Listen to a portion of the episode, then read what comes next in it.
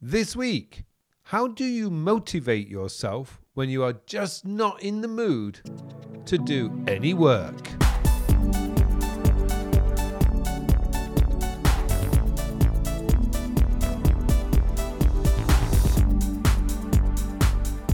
Hello, and welcome to episode 280 of the Working With podcast, a podcast to answer all your questions about productivity, time management, self development, and goal planning. My name is Carl Pullein, and I am your host for this show. How often do you wake up in the morning with a long list of to dos and just want to crawl back under your duvet? Or come back from lunch, look at your desk, and just go, nah, just not in the mood. If it's more times than you would like, you are not alone. If you are a living human being, it's going to happen. You are going to have good days and bad. It's perfectly normal and not something you should beat yourself up about. However, sometimes that lack of motivation to do the work can be untimely. You may have a deadline, an urgent matter to deal with, or some preparation for a meeting to complete. What can you do in these circumstances? Well, that's the topic of this week's podcast. And so, to get things started, let me hand you over to the mystery podcast voice for this week's question. This week's question comes from Mohammed. Mohammed asks, Hi Carl, how do you stay so motivated each day? I really struggle with this. When I get up in the morning, I feel demotivated and just don't want to get up. Do you have any suggestions on how to wake up feeling more motivated? Hi, Mohammed. Thank you for your question.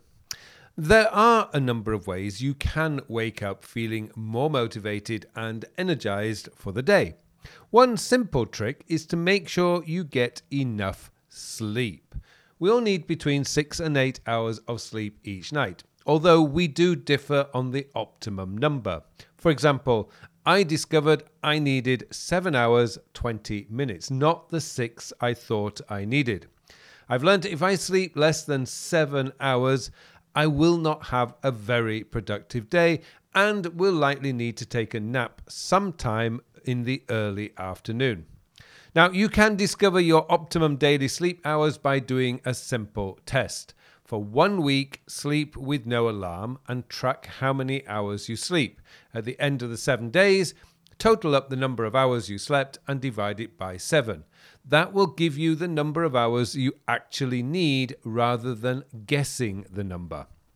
Now, once you know your optimum number of sleep hours, set yourself a going to bed time, round about 30 minutes before you need to be asleep, and stick to it.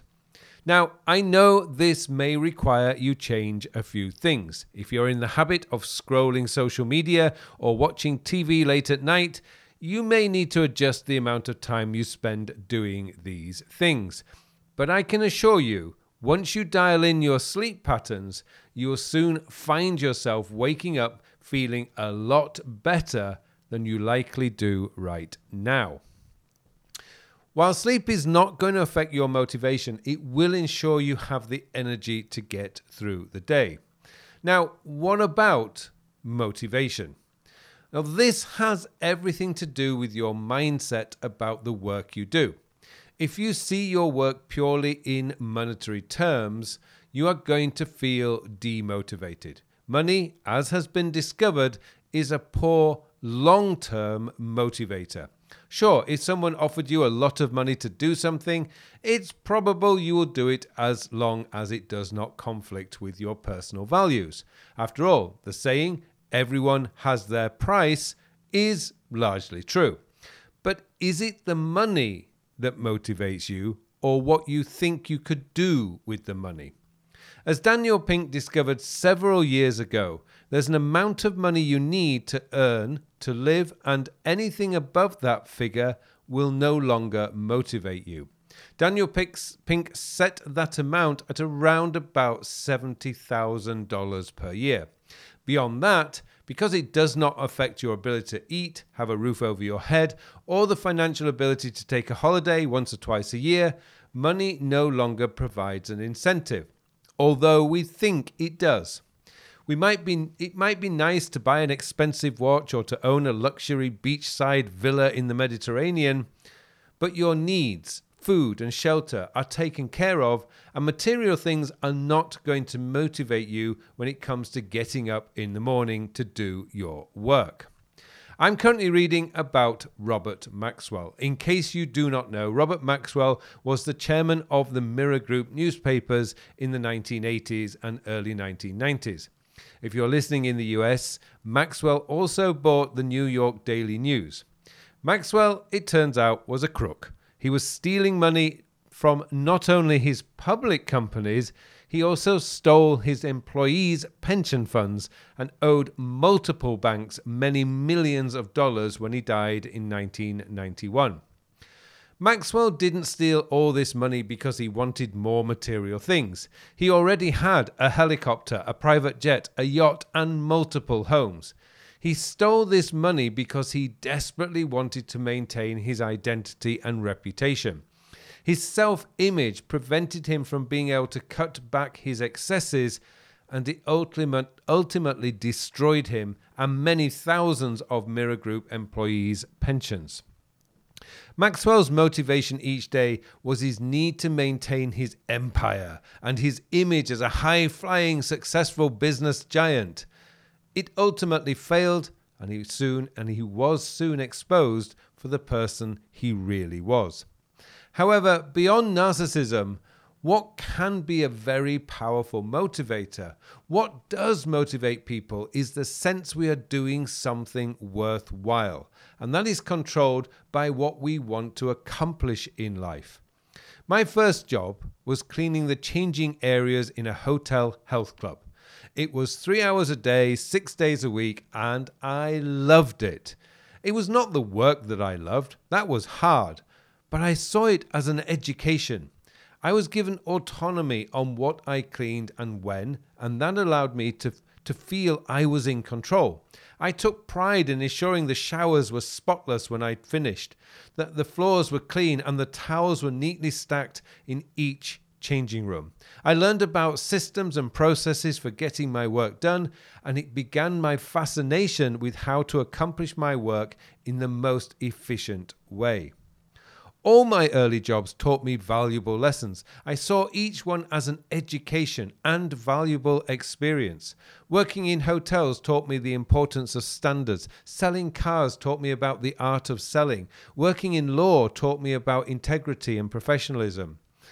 No matter what you do, whether you love it or hate it, it is giving you an education.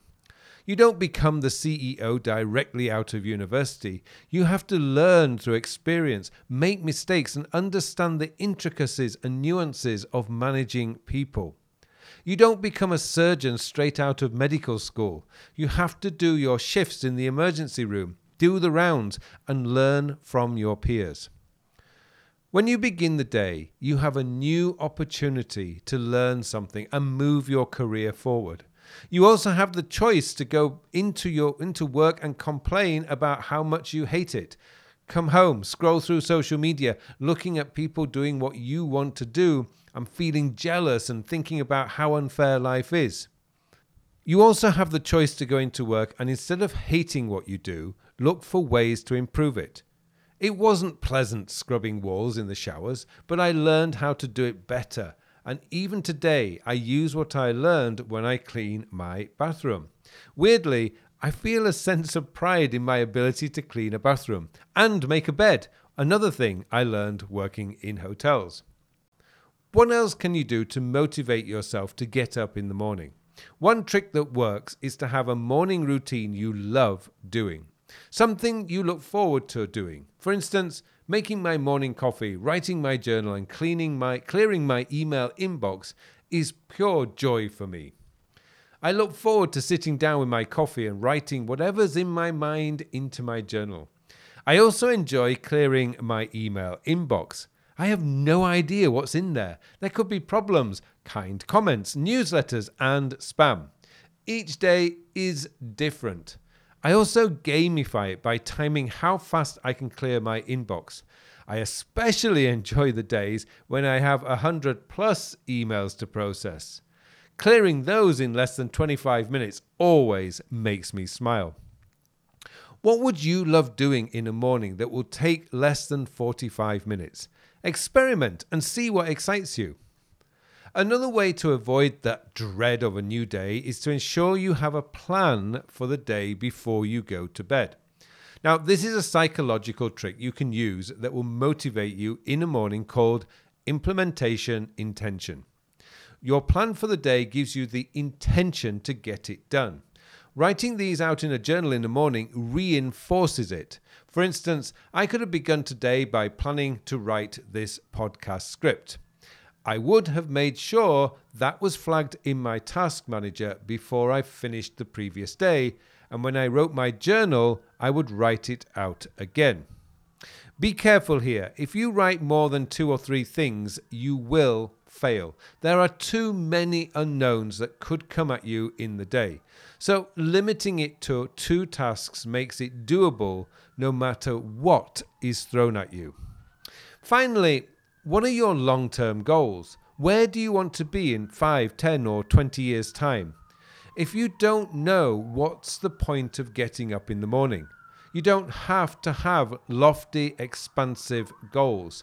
It could be you just want to learn something new, such as photography or graphic design. Perhaps you would like to learn to swim or play golf. Having something to aim for gives you purpose, and purpose gives you motivation and motivation gives you energy. So there you go, Mohammed. Make sure you're getting enough sleep. You have to have the right mindset for your work or studies, that you have a plan for the day, and you have something long term to aim for. It's surprising how these can transform your life and make getting up in the morning something you are excited about. Thank you so much for your question, and thank you to you too for listening. It just remains for me now to wish you all a very, very productive week.